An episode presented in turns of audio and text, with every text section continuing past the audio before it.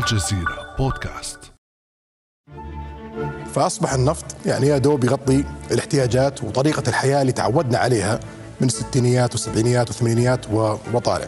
ستظل الطاقة موردا رئيسيا للثروة في قطر ومصدرا لتمويل المشاريع الإنمائية وسوف نبقى ملتزمين بالحفاظ على حقوق الأجيال القادمة آخر برميل نفط السؤال بعد خمسين سنة بعد تحميل هذا البرميل هل بنحزن؟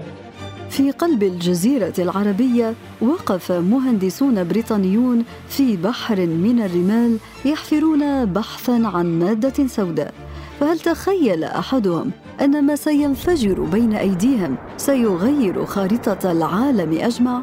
ربما لكن الإمبراطورية البريطانية لم تدرك حينها قيمة الكنز الذي كانت على وشك أن تغادره ولم يدرك العرب أنفسهم قيمته حتى وقت متأخر. وتحولت هذه الثروة إلى سلاح اقتصادي عمر الخليج العربي وأفاض منه على دول عربية عديدة وأثر في السياسة الدولية ولكن سرعان ما تأثرت به أيضا دول الخليج مع انخفاض سعر النفط وتراجع عائداته. ومع كل تراجع يتجدد السؤال القديم حول سبل تنويع الاقتصادات الخليجية وتقليص الاعتماد على النفط ولكن الخليج ليس نفطا. الخليج أكبر من ذلك أرض بلهجات مختلفة وشعوب بتوقعات اقتصادية عالية وطموح سياسي متزايد في محيط من الثورات والحروب والانهيارات الاقتصادية. فأين تقف اقتصادات الخليج اليوم؟ وكيف تستعد دول الخليج لمرحلة ما بعد النفط؟ وما انعكاسات تباطؤ خطط الإصلاح وتنويع اقتصادات الخليج على مكانة هذه الدول؟ وعلى مستقبل شعوبها. بعد أمس من الجزيرة بودكاست أنا امال العريسي. وأرحب بضيفي في هذه الحلقة الدكتور ماجد الأنصاري رئيس أكاديمية قطر الدولية للدراسات الأمنية والأستاذ المتخصص في العلوم السياسية. أهلا بك دكتور ماجد. أهلا أستاذة بك وبالمستمعين جميعا. دكتور ماجد في البداية لا شك أن خطط الإصلاح وكذلك برامج والرؤى المختلفة التي أعدتها دول الخليج للإعداد لمرحلة ما بعد النفط متفاوتة. إلى أين وصلت هذه الخطط برأيك اليوم؟ هو طبعا عندما نتحدث عن مسألة الاقتصاد النفطي والاقتصاد غير النفطي دول الخليج منذ أكثر من ثلاثة عقود وهي تتكلم في إطار إعداد السياسات العامة وفي الإطار الأكاديمي حول أهمية التخطيط لهذه المرحلة وكيف سنصل إليها ونحافظ عند الوصول إليها على المستوى الاقتصادي والعقد الاجتماعي في منطقة آه، الخليج.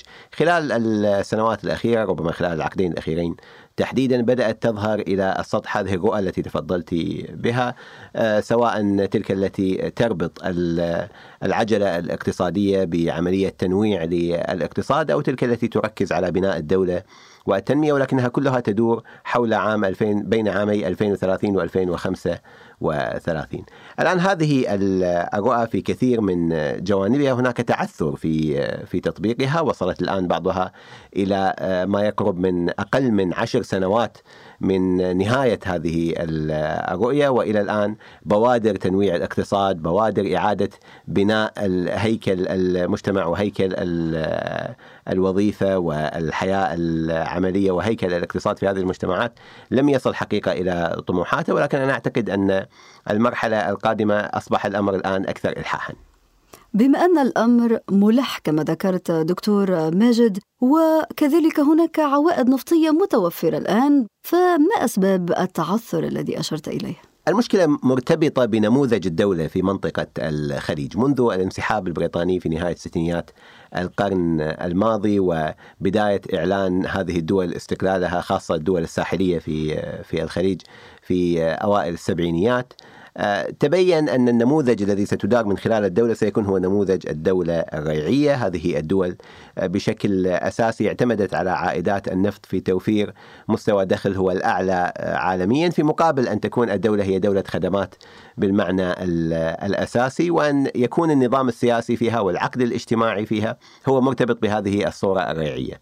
الدولة تقدم وتوفر الوظيفة الدخل الخدمات الإسكان كل ما يمكن آه، للمواطن أن يحتاجه في مقابل أن يبقى النظام السياسي بهذا الشكل ويبقى العقد الاجتماعي بهذا الشكل البسيط دون وجود شكل مباشر من المشاركة الشعبية إذا ما استثنينا طبعا التجربة الكويتية. هل يمكن أن يحدث تغيير في نموذج الدولة بناء على ذلك بناء على ما نراه؟ آه، هناك ضغط من مؤسسات دولية مثل مؤسسة النقد الدولي لاستحداث نظام للضرائب. آه، مباشرة الضرائب المباشرة على المواطن في منطقة الخليج. ولكن هذا طبعا سيحتاج إلى مراجعة العقد الاجتماعي نفسه لأن كما تقول القاعدة السياسية الشهيرة لا ضرائب بدون تمثيل. ولذلك نرى أن بعض هذه الدول الخليجية اتجه في الحقيقة نحو إصلاحات سياسية البعض الآخر اتجه نحو دفن الرأس في التراب وانتظار تلك اللحظة التي ينتهي فيها أو تنتهي فيها هذه الدخول النفطية. هذا بالنسبة لنموذج الدولة في الخليج أكيد أن هناك خصوصيات ولكن هذا المواطن الخليجي الذي أشرت إليه الذي ركن لسنوات ينتظر وظيفة في الدولة ويتمتع بهذه الامتيازات أليس له دور أيضا في عرقلة هذه الإصلاحات أو تباطؤها؟ هو التساؤل الأهم بالنسبة للمواطن الخليجي. هو في ظل هذه هذا المردود الكبير للعوائد آه، النفطية في ظل كون هذه الدول هي الأغنى عالميا من ناحية الدخل القومي يتوقع هذا المواطن الخليجي أن ينعم هو أيضا بأن يكون الأعلى دخلا في العالم انطلاقا من هذه الموازنة الاقتصادية. وكما قلنا هو جزء من منظومة الدولة الريعية التي ضمنيا يوافق عليها المواطن الخليجي ويعيش في في إطارها. وبالتالي هناك بعض الأمور الذي يطلبها الإصلاح الاقتصادي في المنطقة آه، مثل آه، مسألة تقليل الاعتماد على الميزانيات الحكومية والإنفاق الحكومي وزيادة الدعم للقطاع الخاص التحول بالمواطنين نحو العمل في آه، القطاع الخاص ورياده الأعمال. هذه الأمور تؤثر بشكل مباشر على دخل المواطن بمعنى أن المواطن بعد أن أصبح ضامنا لوظيفة حكومية براتب مرموق وبخدمات خدمات كاملة. آه، يراد له الآن أن يتحول إلى مواطن من الناحية الاقتصادية شبيه للمواطن في آه، الدول الأفقر. فيما نراه اليوم من التحولات الاقتصادية مفهوم أن تسعى الدولة نحو تنويع الاقتصاد وإصلاح الاقتصاد بهذا الشكل ولكن أيضا في الوقت نفسه تطرح أسئلة كثيرة في الخليج عن موارد الدولة الميزانيات الحكومية وكيف يتم إنفاقها. الدولة تعي أنه من الخطورة بمكان فيما يتعلق بالسلم الاجتماعي أن تتراجع حقوق المواطنة في الخليج وهل تعتقد أن حقوق المواطنة في الخليج مرتبطة ارتباطا وثيقا بهذه السياسات فإن هي تغيرت قد تضر بهذه الحقوق؟ بلا شك لأن المواطنة في الخليج هي في الأساس مواطنة اقتصادية بمعنى أن هناك مجموعة من الحقوق الاقتصادية التي يتمتع بها المواطن في مقابل آه، أنه طبعا جزء من هذا النظام السياسي في حال اختلت هذه الحقوق الاقتصادية فبالتالي ستطرح أسئلة جديدة. فيما يتعلق بالعقد الاجتماعي وفيما يتعلق بتركيبة المجتمع وعلاقة الحاكم بالمحكوم في منطقة الخليج. هذا الأمر طبعا آه، لن أكون رومانسيا لأقول أنه يعني يؤدي بشكل طبيعي إلى الإصلاح السياسي وما إلى ذلك بل على العكس هو ممكن أن يشيع حالة من الفوضى. ورأينا هذا في في دول كثيرة وبالتالي الدول هنا هي يعني تمشي على خط رفيع جدا فيما يتعلق بتطبيق إصلاحات اقتصادية تضمن استدامة هذه الدول وقدرتها على أن تواجه التحديات الاقتصادية المستقبلية وفي نفس الوقت الإبقاء على حالة السلم الاجتماعي والتوافق الاجتماعي المهم الذي تأسس في دول الخليج. وأيضا نقطة مهمة هنا لابد أن أننا عندما نتكلم عن الخليج كما قلت في المقدمة الخليج ليس وحدة واحدة متجانسة. الدول لديها سياسات مختلفة وأساليب مختلفة في التعامل مع هذه المسألة الاقتصادية وفي التعامل مع شعوبها فيما يتعلق بحقوق المواطنة. حقوق المواطنة في أعين القطريين مختلفة عن حقوق المواطنة في أعين العمانيين أو السعوديين أو الكويتيين. وهذه المسألة أيضا تؤثر على السياسات الحكومية. يعني المواطن آه، في الدول الأغنى من الدول الخليجية تعود على سقف أعلى من الحقوق الاقتصادية. في دولة مثل الكويت هو تعود على سقف أعلى من الحقوق السياسية. في دول أخرى هو السقف السياسي بالنسبة له متدني وحتى السقف الاقتصادي. فهي هناك تفاوت في طريقة التعامل مع هذه التحولات ولكن أعتقد أن هناك سمة عامة لما يحدث في منطقة الخليج هي ترتبط أساسا بنموذج الدولة الريعية وقدرته على الاستدامة.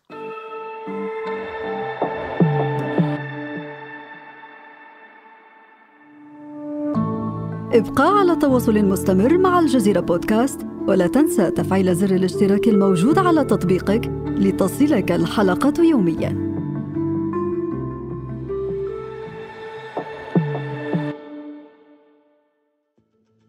نعود دائما آه، في نفس الدائرة دكتور ماجد وهو نموذج الدولة الراعية في الخليج. رغم هذه الاختلافات التي تحدثنا عنها فإن هناك خيطا رابطا بينها وهو الحاجة الملحة للنهوض بالاقتصادات الخليج وتنويعها. وبالتالي كيف يمكن معالجة كل هذه الإشكاليات سواء على مستوى نموذج الدولة أو على مستوى الحاجة المجتمعية؟ طبعا هناك مسألة جيوسياسية من ناحية ومحلية اجتماعية من ناحية أخرى. دول الخليج لا تعمل في فراغ. فهي محاطة بمجموعة من التفاعلات بين القوى الدولية والقوى الوسيطة الإقليمية تؤثر بشكل كبير جدا على آه، عملية اتخاذ القرار وعلى أين تذهب موارد هذه الدول فيما يتعلق بالشؤون الخارجية. استثمارات دول الخليج في معظمها ليست استثمارات اقتصادية خالصة. هناك دائما جانب جيوسياسي متعلق آه، بها. مساعدات دول الخليج للخارج أيضا آه، تواجه نفس التحديات. من الناحية المحلية داخليا هنا ليست كل الدول الخليجية على نفس الدرجة من الاستقرار الاجتماعي والاستقرار آه، السياسي. لو أخذنا يعني قضية واحدة فقط على سبيل المثال. التفاعل مع ثورات الربيع العربي كان هناك توجهان رئيسيان في التعامل مع هذه الثورات. توجه وجد في هذه الثورات تحديا قد يصل إلى منطقة الخليج في إطار رفع سقف المواطنة السياسية وبالتالي لابد من مقاومته. باستخدام العوائد النفطية. ودول أخرى وجدت أن هذا التحول هو تحول طبيعي وهو تحول مبني على آه، عدم وجود منظومة للحكم الرشيد في تلك آه، الدول وأن هذه المنظومة موجودة في بعض الدول الخليجية. وبالتالي تم دعم تطلعات الشعوب في هذه الدول أيضا باستخدام العوائد النفطية. فهنا الاقتصادات الخليجية تتحول ليس فقط إلى آه، أو يعني تتحول من كونها مجرد وسيلة لتحقيق رفاهية للمواطن الخليجي إلى أدوات للتغيير على المستوى الإقليمي. أين تقف دول الخليج اليوم؟ هذه المشكلة الآن تعريف الدول النامية هو تعريف غربي بامتياز وبالتالي يتم وضع معايير اقتصادية من ناحية ومعايير خدماتية سياسية من ناحية أخرى دول الخليج موقعها متفاوت ولكن إذا ما قارنا بعض الدول الخليجية ببعض الدول في شرق أوروبا مثلا التي تعتبر أنها دول آه، يعني أكثر تطورا من على هذا المقياس. تجد دول الخليج متطورة أكثر منها سواء من ناحية التعليم من ناحية الخدمات الصحية من ناحية آه، طبيعة الاستقرار أو درجة الاستقرار السياسي. طبيعة النظام السياسي وشكل الدولة الريعية طبعا هو دائما يشكل مشكلة على هذا المقياس. الآن القطاع الخاص طبعا كان يدفع مستشاري القطاع الخاص كانوا يدفعون أكثر باتجاه كيف تنمي هذه الدول رأس مالها. ولذلك اعتمدت كل الدول الخليجية على نموذج مشابه لنموذج دول الاسكندنافية فيما يتعلق بالصناديق السيادية. بأن تأخذ الدولة جزءا كبيرا ليس باليسير من العائد النفطي أو عائد المواد الخام ويتحول إلى هذه الصناديق السيادية لتقوم باستثمارات هي في الأصل استثمارات عقارية وفي القطاع المالي دوليا. رأينا الصناديق الخليجية طبعا كيف ازدهرت خلال العقود الأخيرة وكيف يتم الاعتماد عليها باعتبار هي الشكل الوحيد من أشكال تنويع مصادر الدخل الذي نجحت دول الخليج في تحقيقه في الأشكال الأخرى من تنويع الاقتصاد هناك تحديات أكبر. يعني اليوم هل يمكن أن نتحدث في دول الخليج مثلا عن تنويع قائم على التصنيع؟ في الحقيقة يصعب ذلك بشكل كبير جدا ربما الدولة الوحيدة التي يمكنها أن تفكر في ذلك هي السعودية وأيضا تواجه تحديات مشابهة قلة عدد السكان آه، كلفة الحياة في دول الخليج كلفة الإنتاج آه، عدم وجود أسواق حجمها مناسب في المنطقة وبالتالي ليس هناك سوق محلي يدعم آه، نشوء الصناعات الصغيرة والمتوسطة. وطبعا الاعتماد على الإنفاق الحكومي بشكل أساسي مما يجعل القطاع الخاص دائما متعثرا في إذا ما قورن بالاقتصادات الكبيرة التي يمكن لحركة السوق أن تضبط نفسها إذا صح التعبير بناء على ميكانيزماتها الداخلية. أمام كل هذه الصعوبات دكتور ماجد الأنصاري أي مستقبل لدول الخليج في مرحلة ما بعد النفط؟ وخاصة وأن نواقيس الخطر تدق وتحذر من أن هذه الثروة ثروة النفط هي ثروة ناضبة وقد تنتهي في غضون ثلاثين سنة. يعني نشير إلى حقيقتين أو نشير إلى فكرتين. الأولى هي أن يجب أن لا نبالغ في دق نواقيس الخطر مع غياب يعني بيانات حقيقية، حتى أنا أذكر يعني كان بعض الكتاب يتكلمون عن آه، القرن الجديد، بداية القرن الجديد ونهاية عصر النفط. اليوم نحن نقترب من وسط القرن الحادي والعشرين وإلى الآن طبعا النفط يحافظ على مكانته كل الكلام حول الطاقة البديلة واستبدال النفط لم يتحقق وبشكل أساسي كان السبب في ذلك طبعا هو الأسواق الصاعدة مثل الصين التي زادت نسبه الاستهلاك مرة أخرى. هناك دول أخرى مثل قطر مثلا اعتمادها على الغاز المسال والغاز المسال الآن تحول هو بذاته إلى داعم للطاقه النظيفه وبالتالي تحول الطلب إليه ليكون أيضا يزيد بشكل كبير. اليوم يعود الاقتصاديين ليقولون أن مع سنة 2040 أو خلال ال 20 عاما القادمة سيبدأ التراجع للطلب على النفط، لا نعلم، لكن الآن هناك كلام عن آه، الأسواق الأفريقية وبعض الأسواق الآسيوية أنها بدأت مرة أخرى أيضا تبرز كأسواق صناعية جديدة ربما في الحقيقة يزيد الطلب.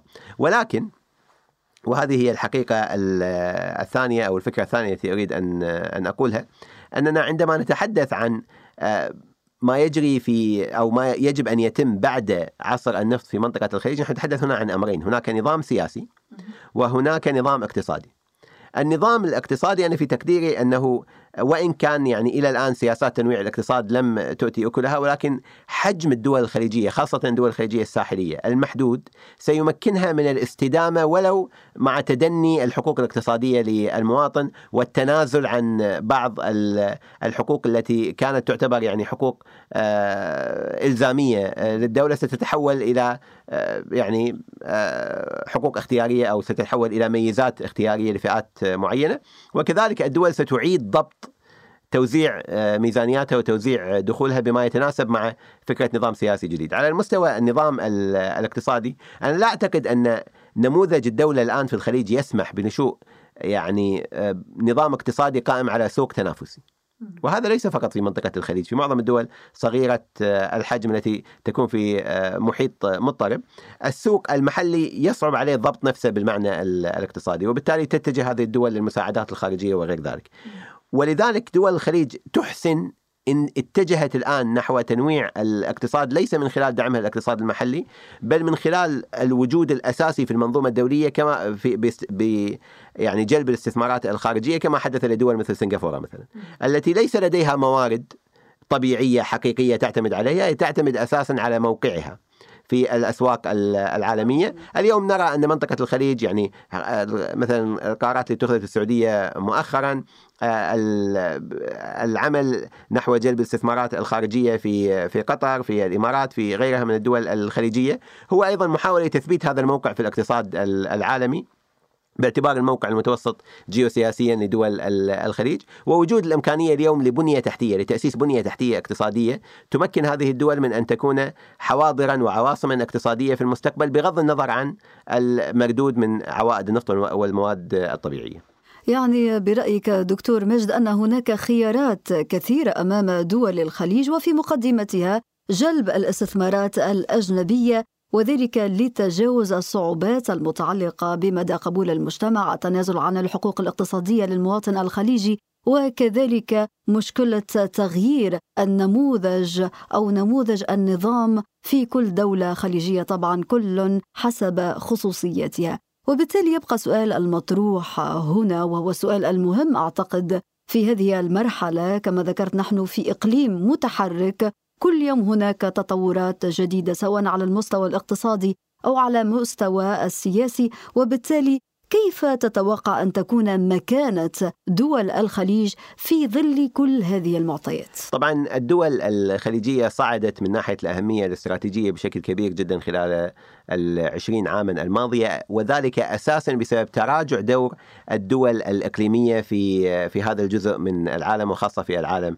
العربي مع تراجع دور دول مثل العراق ومصر وغيرها أصبح الدور الخليجي مهم جدا لأنها كانت تمثل الدول الخليجية واحد استقرار في عالم مضطرب وكما قال الراحل أمير الكويت الشيخ صباح الأحمد جابر الصباح أن الخليج مثل آخر معاقل العمل العربي المشترك حتى من خلال مجلس التعاون الخليجي وبالتالي أصبحت مكانه دول الخليج ليست أو حالة الاستقرار في دول الخليج أصبحت ليست فقط مؤثرة على الداخل الخليجي بل مؤثرة على المحيط الإقليمي. هذا يعتمد أساسا على أمرين، على الاستقرار في دول الخليج وعلى الحالة الاقتصادية والازدهار الاقتصادي في آه، منطقة الخليج. هذه الدول استطاعت من خلال هذه الإمكانيات أن تبني على ذلك شبكة علاقات دولية هي يعني استثنائية بالنسبة للعالم العربي اليوم المال السياسي الخليجي له تأثيره في العواصم الأوروبية والعلاقات مع صانعي السياسات في هذه الدول أيضا مؤثر جدا في تصميم السياسات الدولية تجاه المنطقة هل يمكن أن يتراجع هذا الأمر إذا تراجعت الحالة الاقتصادية في دول الخليج؟ بلا شك. طبعا هناك القوة الصلبه الوحيدة التي تملكها دول الخليج هي القوة الاقتصادية وليست القوة العسكرية، الدول تفرض هيمنتها على الدول الأخرى بثلاثة أنواع من القوة، آه، نوعين صلبين ونوع ناعم، القوة الناعمة الثقافية وال يعني الإعلامية وما إلى ذلك، دول الخليج تملكها ولكنها بلا شك لا تنافس عالميا بالمعنى الذي آه، يراد لها أن أن يكون أو يمكن أن يكون. وهناك طبعا القوة العسكرية والقوة الاقتصادية في الجانب الصلب. من ناحية القوة العسكرية الحجم الاستراتيجي لدول الخليج آه، مشتركة حقيقة لا يجعل منها آه، أو لا لا يفتح مجال لأن تكون هي قوة عسكرية قادرة على أن يكون لها عمق استراتيجي خارج آه، الإقليم. ومن الناحية الاقتصادية يعتمد بشكل أساسي طبعا على توفر رؤوس الأموال في هذه الدول. لذلك جنحت العديد من الدول الخليجية إلى اقتحام أسواق والسيطرة عليها عالميا. من باب تحويل هذا هذه القوة الصلبة إلى أدوات قوة ناعمة. آه، شركات الطيران الشبكات الإعلامية كل ذلك يأتي في هذا الإطار. هو محاولة تثبيت قدم في أنواع أخرى من القوة التي يمكنها أن تصنع تأثير في الخارج. الآن آه، بعض هذه الأدوات هي مدعومة بشكل أساسي بالأموال التي تأتي من العوائد آه، النفطية. إذا تراجعت هذه العوائد تتراجع كثير من هذه المشاريع، وبالتالي ما تم تحقيقه على مستوى التأثير السياسي في الخارج بلا شك سيتراجع. إذا كان الأمر كذلك دكتور ماجد آه، قوة ناعمة، قوة صلبة حتى وإن تراجعت فإن لها مكاسب أخرى، ولكن السؤال المطروح ماذا إن وجد منافسون آخرون في الإقليم لدول الخليج؟ ما نراه اليوم في المنطقة العربية يشير إلى مزيد من التدهور في الحقيقة باتجاه الدول الفاشلة والهش. الدول المستقرة حقيقة هي في حاضنة الخليج أساسا وبعض الدول العربية المتناثرة هنا وهناك. والعوامل التي تؤدي إلى ضعف وهشاشة الدولة في تزايد في المنطقة العربية خارج المنطقة الخليجية. وبالتالي في الحقيقة ظهور منافس من المنطقة العربية يبدو يعني ضربا من خيال في ظل الظروف الحالية. وإن كان هناك دول اليوم تحاول استرجاع دورها الإقليمي مثل العراق مثلا.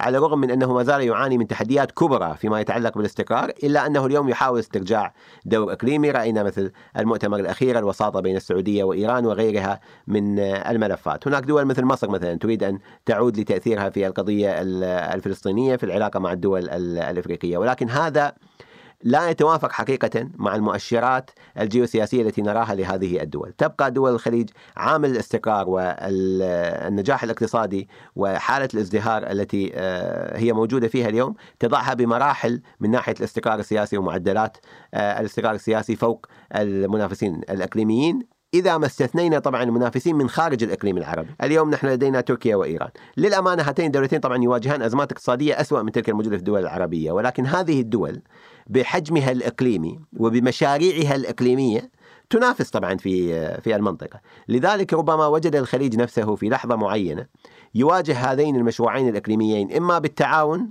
أو بالمواجهة كما رأينا مثلا في اليمن مع ما يحدث هناك وخلال الأزمة الخليجية. وعليه الخيار الوحيد المطروح في حال وجود منافس حقيقي لدول الخليج هو تأسيس حالة الوين وين الربح المشترك مع هؤلاء الخصوم الإقليميين للوصول إلى منظومة أمن إقليمي مشترك. يكون المال الخليجي أو الاقتصاد الخليجي هو داعما لتثبيتها وداعما للنهوض بها. طالما لا توجد منظومة أمن إقليمي مشترك آه، تشارك فيها هذه الدول الكبرى اقليميا إلى جوار دول الخليج سيبقى التهديد دائما قائما وسيبقى الخطر هو سيد الموقف. كيف يراقب برأيك دكتور مجد المواطن الخليجي كل هذه المعطيات. هناك صورة جديدة للمواطنة الخليجية تنشأ وهذه الصورة الجديدة أنا في اعتقادي هي ليست خروج على نموذج دولة ريعية ليست خروج على طبيعة النظام السياسي الموجود اليوم هو إعادة ترسيم لهذا النظام السياسي بشكل يضمن مشاركة شعبية أعلى بشكل يضمن أن يدخل المواطن إلى مطبخ اتخاذ القرار داعما لصانع آه، القرار بينما يحافظ على الشكل السياسي الذي حافظ ونجح في بناء آه، التنمية والاستقرار في منطقة الخليج خلال العقود الماضية. شكرا لك دكتور ماجد الأنصاري رئيس أكاديمية قطر الدولية للدراسات الأمنية والأستاذ المتخصص في العلوم السياسية على كل هذه المعلومات المفيدة والمهمة. شكرا لكم على الاستضافة. كان هذا بعد أمس